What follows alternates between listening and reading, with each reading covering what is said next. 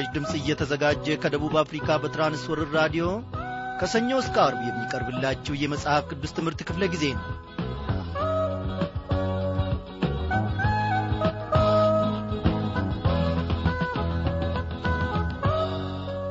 በምሕረቱ በቸርነቱ እየደገፈን እግዚአብሔር አምላካችን ከትላንት ዛሬ አድርሶናል ሌላ ምን እንላለው ወገኖቼ? ስምህ ይክበር ከማለት በስተቀር እግዚአብሔር የእኔና የእናንተን ብርና ወርቅ አይሻም።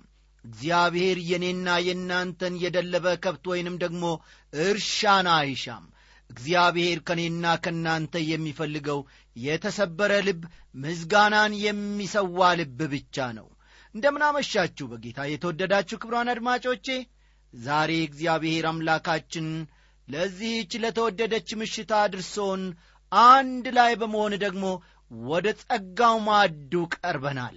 እግዚአብሔርም በዚህ ጊዜ በሙሉ ልባችሁ እያመሰገናችሁ በሙሉ ልባችሁ ከፍ ከፍ እያደረጋችሁ በእውነት ነው የምለው ወደ ጸጋው ማዕዱ የቀረባችሁ ብዙዎቻችሁ ልትኖሩ ትችላላችሁ። እግዚአብሔር ደግሞ የእናንተን የልብ ጥማትና መራብን ይመለከታል። በዚህን ሰዓት እግዚአብሔር አምላክ እያንዳንዳችሁም በበረከቱ እንደሚጎበኛችሁ እኔ ባለሙሉ ተስፋ ነኝ። በዚህን ጊዜ እግዚአብሔር አምላካችን በምንም አይነት ሁኔታ ውስጥ እንሆን በምንም አይነት ሁኔታ ውስጥ ብንገኝም አዎ እርሱ እኛን ለመገናኘት የሚከለክለው የሚያግደው ምንም ነገር የለም።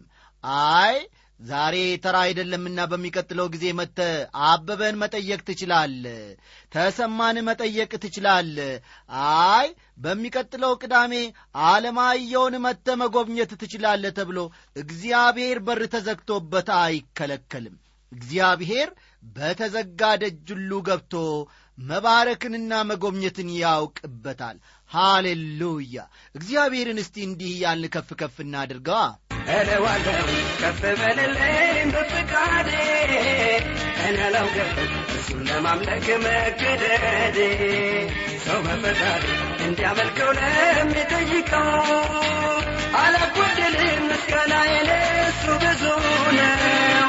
እለዋለሁ ከፍ በልልኝ በፍቃዴ እኔ አላውቅም እሱን ለማምለክ መገደዴ ሰው በፈቃድ እንዲያመልከው ለሚጠይቀው አላጓደልም ምስጋና የነሱ ብዙ ነው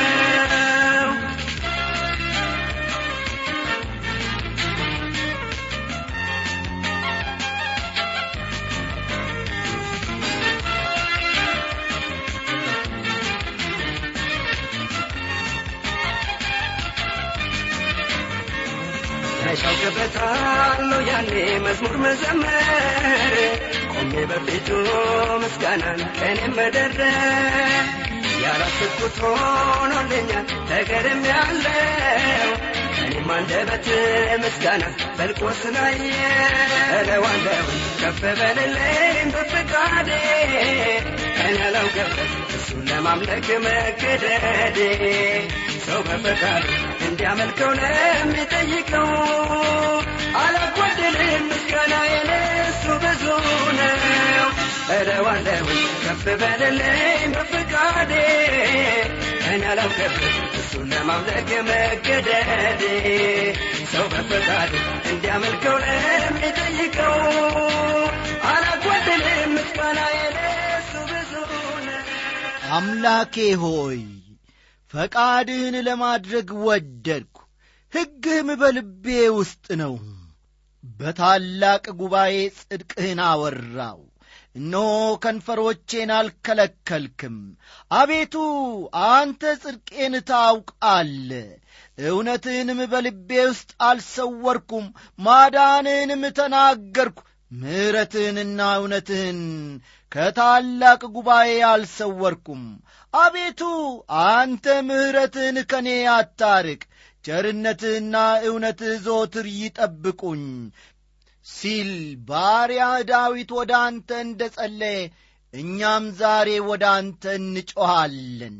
እግዚአብሔር አባታችንና አምላካችን ሆይ ታላቅነትህን ከመናገር እነሆ ገናናነትህን ከመናገር ከናፍርቶቻችን ወደ ኋላ አይሉም።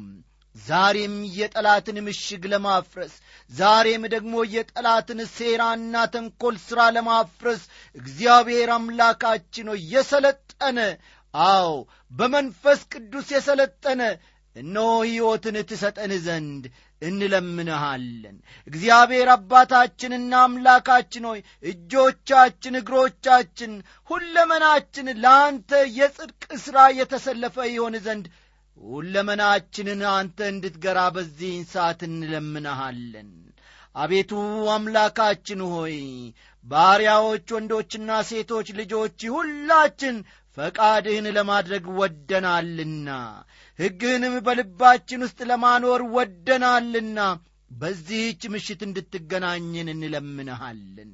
ቃልህን እግዚአብሔር እያከበርን ለሌሎችም እየተናገርን እኖ እግዚአብሔር አምላካችን ሆይ ትርፍ የምንሆንበትን ሕይወት እንድትሰጠን እንለምንሃለን። በቀረው የሕይወታችን ዘመን እኖ እግዚአብሔር ሆይ በእውነት እያስከበርን በሰፈራችን በጎረቤቶቻችን በምንሠራበት በምንማርበት ስፍራ ሁሉ የአንተን ገናናነትና ታላቅነት ጌታዬ እያወራን በኑሮአችንም አንተን እየመሰከርን ማለፍ የምንችልበትን ጸጋ ስጠን። እግዚአብሔር ሆይ እጆቻችንን ያዝ።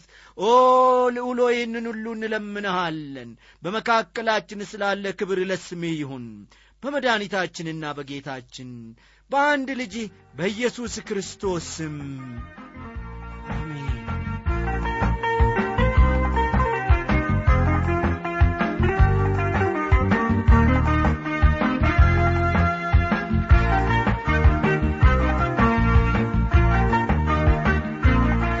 አድማጮቻችን ትላንትና እስከ ቁጥር ሰላሳ ያለውን ክፍል ተመልክተን እንደ ነበር ታስታውሳላችሁ። ዛሬ ደግሞ ከማቴዎስ ወንጌል ምዕራፍ አምስት ከቁጥር ሰላሳ አንድ እስከ ሰላሳ ሁለት ያለውን እንመለከታለን። መጻፋችሁን ገለጥ ገለጥ አድርጉና የማቴዎስ ወንጌል ምዕራፍ አምስት ከቁጥር ሰላሳ አንድ እስከ ሰላሳ ሁለት ያለውን አብረን እንመለከታለን። ሚስቱን የሚፈታ ሁሉ የፍቺዋን ጽሕፈት ይስጣት ተባለ። እኔ ግን እላችኋለሁ ያለ ዝሙት ምክንያት ሚስቱን የሚፈታ ሁሉ አመንዝራ ያደርጋታል። የተፈታችውንም የሚያገባ ሁሉ ያመነዝራል ይላል። በዚህ ስፍራ ጌታ ስለ ፍቺ መሠረታዊ የሆነ ትምህርት ይሰጠናል። በመጽሐፉ ላይ ከተሰጠው ከዚህ ሕግ ውጪ ሚስቱን የሚፈታ አመንዝራ ነው ይላል። ይህ ዛሬ በተለይ በክርስቲያኑ ወገን ትኩረት ሊሰጠው ይገባል። ይህን ሐሳብ በምዕራፍ አሥራ ዘጠኝ በጥልቀት ወደፊት እንነጋገርበታለን። እስቲ ከሰላሳ ሦስት እስከ ሰላሳ ዘጠኝ ያለውን ክፍል ደግሞ ወረድ ብለን እንመልከት። ደግሞ ለቀደሙት በውሸት አትማል ነገር ግን መሐላዎችን ለጌታ ስጥ እንደ ተባለ ሰምታችኋል። እኔ ግን እላችኋለሁ ከቶ አትማሉ በሰማይ አይሆንም የእግዚአብሔር ዙፋን ነውና በምድርም አይሆንም የእግሩ መረገጫ ናትና በኢየሩሳሌምም አይሆንም የታላቁ ንጉሥ ከተማ ናትና በራስህም አትማል። ከጠጒርህ ነጭ ወይም ጥቁር ልታደርግ አትችልምና ነገር ግን ቃላችሁ አዎን ወይም አይደለም ይሁን። ከእነዚህ የወጣ ከክፉ ነው። ዐይን ስለ ዐይን ጥርስም ስለ ጥርስ እንደ ተባለ ሰምታችኋል። እኔ ግን እላችኋለሁ ክፉውን አትቃወሙ። ዳሩ ግን ቀኝ ጉንጭህን በጥፊ ለሚመታ ሁሉ ሁለተኛውን ደግሞ አዙርለት ይላል። ጌታችን ኢየሱስ ክርስቶስ ከቁጥር ሰላሳ ሦስት ጀምሮ የሚናገረው መማል እንደሌለብን ነው። ዛሬ በዘመናችን መታመን የለም በውሸት መማል ሞልቶአል ይህ የእግዚአብሔርን ሕግ መቃወም ነው። እግዚአብሔር ግን ከልጆቹ ሁሉ የሚፈልገው ታማኝ እንዲሆኑ ነው። በቁጥር ሰላሳ ዘጠኝ እንደምናነበው የእግዚአብሔር ቃል እንደሚፈልግብን መኖር እንችላለን ወይስ ክፉውን በመቃወም? ለዚህ መመሪያ በዚህ ክፍል ተሰጥቶናል። በሁለተኛ ጢሞቴዎስ ምዕራፍ አራት ቁጥር አሥራ አራት ሁለተኛ ጢሞቴዎስ ምዕራፍ አራት ቁጥር አሥራ አራት የናስ አንጥረኛው እስክንድሮስ እጅግ ከፋብኝ ጌታ እንደ ሥራው ይሰጠዋል ይላልና። እኛ በእግዚአብሔር መንግሥት ውስጥ ስንኖር ጉንጫችንን አዙረን መስጠት መቻል አለብን። ምክንያቱም እግዚአብሔር የሥራችንን ዋጋ ይከፍለናልና። ማቴዎስ ምዕራፍ አምስት ከአርባ እስከ አርባ ሁለት ያለውን ደሞ እንመልከት። እንዲከስህም እጀ ጠባብህንም እንዲወስድ ለሚወድ መጐናጸፊያን ደግሞ ተውለት። ማንም ሰው አንድ ምዕራፍ ትሄድ ዘንድ ቢያስገድድ ሁለተኛውን ከእርሱ ጋር ሂድ። ለሚለምንህ ስጥ ከአንተም ይበደር ዘንድ ከሚወደው ፈቀቅ አትበል ይለናል። በዚህ ስፍራ ልንስታቸው የማይገቡ መመሪያዎች አሉ። በተቻለን መጠን የእኛን እርዳታ የሚሹትን ሁሉ ፈቃደኛ ሆነን ልንረዳቸው ይገባል። በታሪክ እንደምናውቀው በክርስቲያን በጎ አድራጊዎች የሚያደርጉ ብዙ መልካም ሥራዎች አሉ። ለምሳሌ በአገራችን እንደሚደረገው በክርስቲያን በክርስቲያን በጎ አድራጊዎች ትምህርት ቤት ሆስፒታል ድክማን መርጃ የመሳሰሉት ድርጅቶች ይከፈታሉ። ይህን ነው ወንጌል የሚያስተምረን። እንደ ክርስቲያን በዚህ ምድር ስንኖር ልናደርገው ከሚገባን አንዱ ይህ ነው። ቁጥር አርባ ሦስት እስከ አርባ አምስት ያለውን ደሞ እናንብብ። ባልንጀራህን ውደድ ጠላትህንም ጥላ እንደ ተባለ ሰምታችኋል። እኔ ግን እላችኋለሁ በሰማያት ያለው አባታችሁ ልጆች ትሆኑ ዘንድ ጠላቶቻችሁን ውደዱ የሚረግሟችሁን መርቁ ለሚጠሏችሁ መልካም አድርጉ ለሚያሳድዷችሁም ጸልዩ። እርሱ በክፉዎችና በበጎች ላይ ፀሐይን ያወጣልና በጻድቃንና በኀጢአተኞችም ላይ ዝናቡን ያዘንባልና ይላል። ይህ ሕግ የእግዚአብሔር መንግሥት ሕግ ነው። ጌታ ኢየሱስ በሙሴ የተሰጠውን ሕግ ተንትኖታል። በእግዚአብሔር መንግሥት ውስጥ ስንኖር ሊጠላ የሚገባውን ጠላት እንውደደው። ዛሬ ግን ክርስቲያኖች በሌላ መልኩ ስንኖር እንታያለን። ጠላታችንን እንድንወድ ታዘናል። ይህን ፍቅር የምንገልጸው ደግሞ ለሚጠሉን የፍቅርን ወንጌል በመንገር ነው። የእግዚአብሔርን የማዳን ሥራ እንዲቀበሉ ቃሉን በመናገር ነው። ይህን ምዕራፍ ከማጠቃለላችን በፊት ጌታ ኢየሱስ እርሱ ፍጹም እንደሆነ ፍጹማን እንድንሆን ነግሮናል እስቲ ያብ ቁጥር አርባ ስምንትን እንመልከት። እንግዲህ የሰማዩ አባታችሁ ፍጹም እንደሆነ እናንተ ደግሞ ፍጹማን ሁኑ ይለናል። እንዴት? እንደ እግዚአብሔር ፍጹም መሆን ይቻላል? እኛን እግዚአብሔር ፍጹም ለሆነው በክርስቶስ በኩል ስለ ተቀበለን በእርሱ በኩል እንሆናለን። ስለዚህ ወገኖቼ ፍጹም የምንሆንበት ብቸኛው መንገድ ክርስቶስን በእምነት በመቀበል ነው። ክርስቶስ ለእኛ ጽድቃችን ሆኗልና በራሳችን ፍጹማን መሆን መጣር ወይም እንድንሆን ማሰብ ማለት ትርፉ ድካም ነው። ይህን ዐይነት አመለካከት ዛሬ ብዙ ሃይማኖታዊ ሥርዓትን በሚከተሉት ሃይማኖቶች ውስጥ እናያለን። ነገር ግን ፈጽሞ አይቻልም። ፍጹም ለመሆን አዳኝ ጌታ ኢየሱስን የራሳችን ልናደርግ ያስፈልጋል በዚህ ምዕራፍ ውስጥ ወገኖች ጌታችን እንዳስተማረን ጽድቃችን ከፈሪሳውያን ጽድቅ ሊበልጥ እንደሚገባ ተምረናል። እነኚህ ፈሪሳውያን ሃይማኖታዊ ጽድቅ አለን ይላሉ። ለምሳሌ ኒቆዲሞስ በጣም ሃይማኖታዊና ሥርዓትን የሚጠብቅ ሰው ነበር። ብዙም ነቀፌታ የሌለበት ሰው ነበር። ነገር ግን ጌታችን ኢየሱስ ክርስቶስ ዳግም ልትወለድ ይገባል አለው ዮሐንስ ወንጌል ምዕራፍ ሦስት ከቁጥር አንድ እስከ ስምንት ያለውን ተመልከት። ስለዚህ ከፈሪሳውያን የሚበልጥ ጽድቅ ሊኖረን ይገባል። ይህ ደግሞ ሊሆን የሚችለው በክርስቶስ ኢየሱስ አምነን ስንገኝ ብቻ ነው። እግዚአብሔር ደግሞ ለዚህ ድጋፉንና ብርታቱን ይስጠን ሕይወቴን ፈቃድ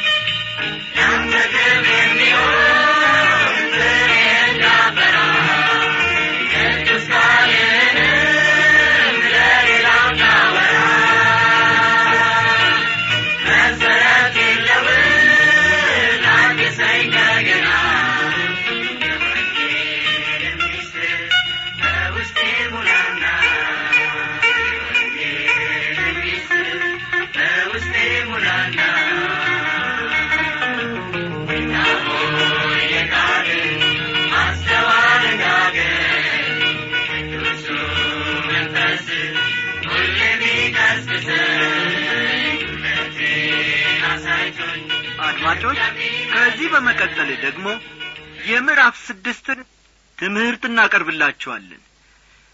የዚህ ምዕራፍ አብይ መልእክቱ የውስጥ አመለካከታችን እንደ ምጽዋት መስጠት ጸሎት ጾም እንዲሁም ሀብትን ማግኘት የመሳሰለውን የውጭው ጽድቃችንን ያመለክታል። እንዲሁም የመንግሥተ ሰማያት ዜጎች ከእግዚአብሔር ጋር ያላቸው ግንኙነት የሚለውን ያካትታል የማቴዎስ ወንጌል ምዕራፍ ስድስት የሚያስተምረን ውጫዊ የሆነውን የሃይማኖት ሥርዓት ነው።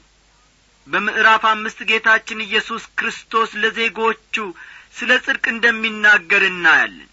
ይህ ጽድቅ ከፈሪሳውያንና ከጸሐፍት ጽድቅ የግድ መብለጥ እንዳለበት የዚህ ዐይነት ጽድቅ ደግሞ የሚገኘው ክርስቶስን በማመን ብቻ እንደሆነ እንረዳለን። ይህንን ደግሞ ባለፈው ትምህርታችን ተመልክተናል። ቀደም ብለን ማቴዎስ በምዕራፍ ስድስት በእግዚአብሔር መንግሥት ልንለማመደው የሚገባውን ጽድቅ ያስተምረናል። ከልብ የሆነው አስተሳሰባችን ለእግዚአብሔር የምናደርገው በጣም አስፈላጊ የሆነው ነገር ነው። በዚህ ግንኙነት ውስጥ ጣልቃ ሊገባ የሚገባው ሌላ ነገር መኖር የለበትም። ይህም በውስጥ መንፈሳችንና በእግዚአብሔር መካከል የሚደረግ ነገር ነው በዚህ ምዕራፍ የተጠቀሱት ነገሮች ማለት ምጽዋት ጸሎት ጾም ገንዘብና ለወደፊት ማድረግ የሚገባን ጥንቃቄ በተግባር የሚገለጹ ናቸው።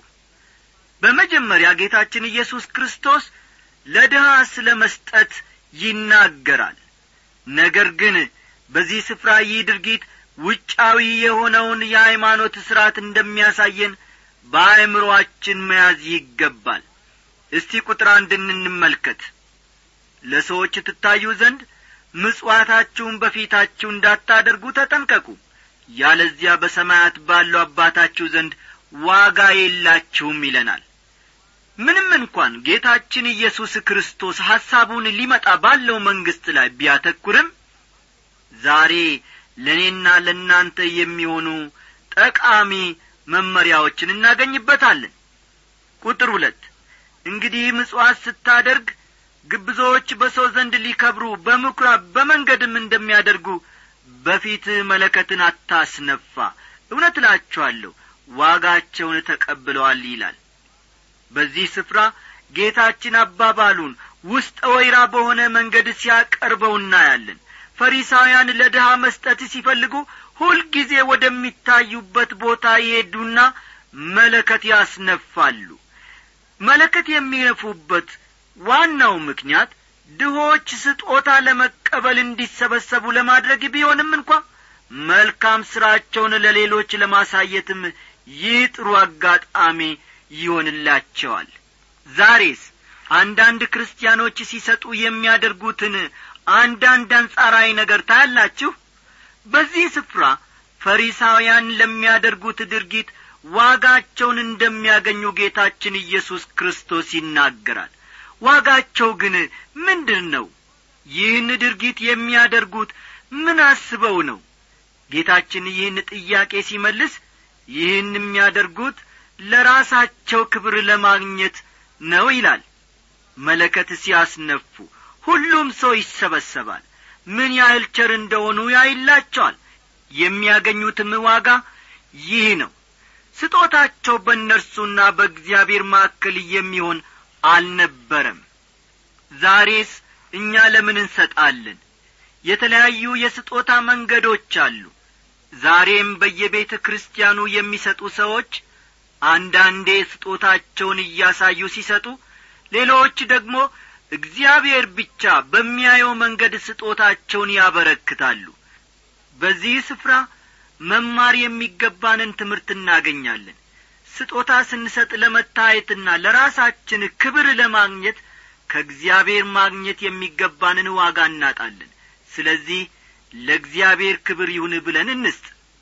ቁጥር አራት አንተ ግን ምጽዋት ስታደርግ ምጽዋት በስውር እንዲሆን ቀኝ የምትሰጠውን ግራህ አትወቅ።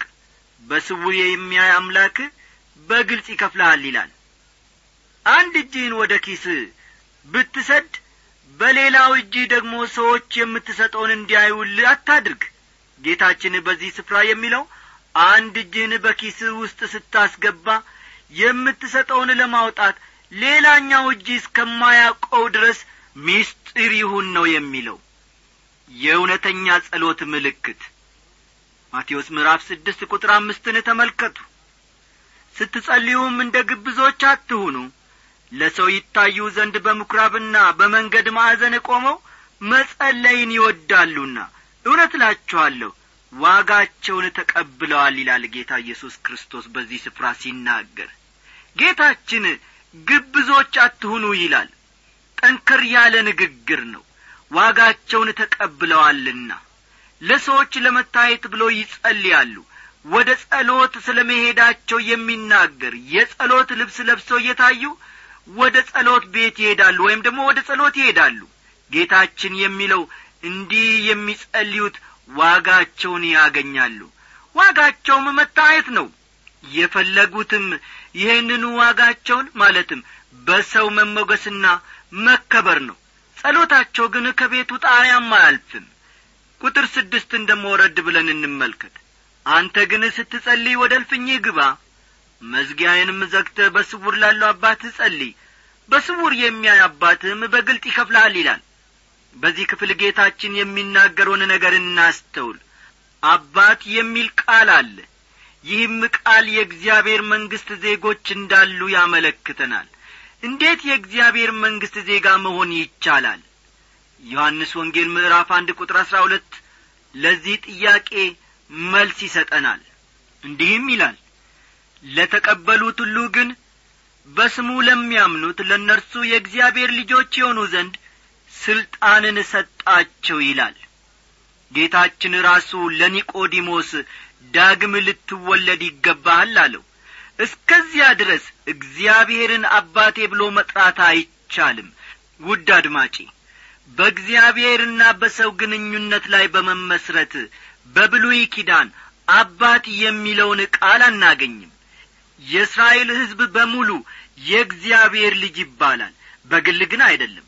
ስለዚህ በዚህ ስፍራ ጌታችን ኢየሱስ ክርስቶስ ስለ አዲስ ግንኙነት ነው የሚናገረው ጸሎትን በተመለከተ ጌታችን በትሕትናና በምስጢር ሊሆን እንደሚገባ ተናግሮናል። ስለዚህ ብዙ ያልታወቀው እውነተኛ የጸሎት ሰዎች በመጨረሻው ፍርድ ቀን እውነተኛ የጸሎት ሰዎች ሆነው ይገለጣሉ። በቁጥር ሰባት ላይ ደግሞ አሕዛብም በመናገራቸው ብዛት እንዲሰሙ ይመስላቸዋልና ስትጸልዩ እንደ እነርሱ በከንቱ አትድከሙ ይለናል።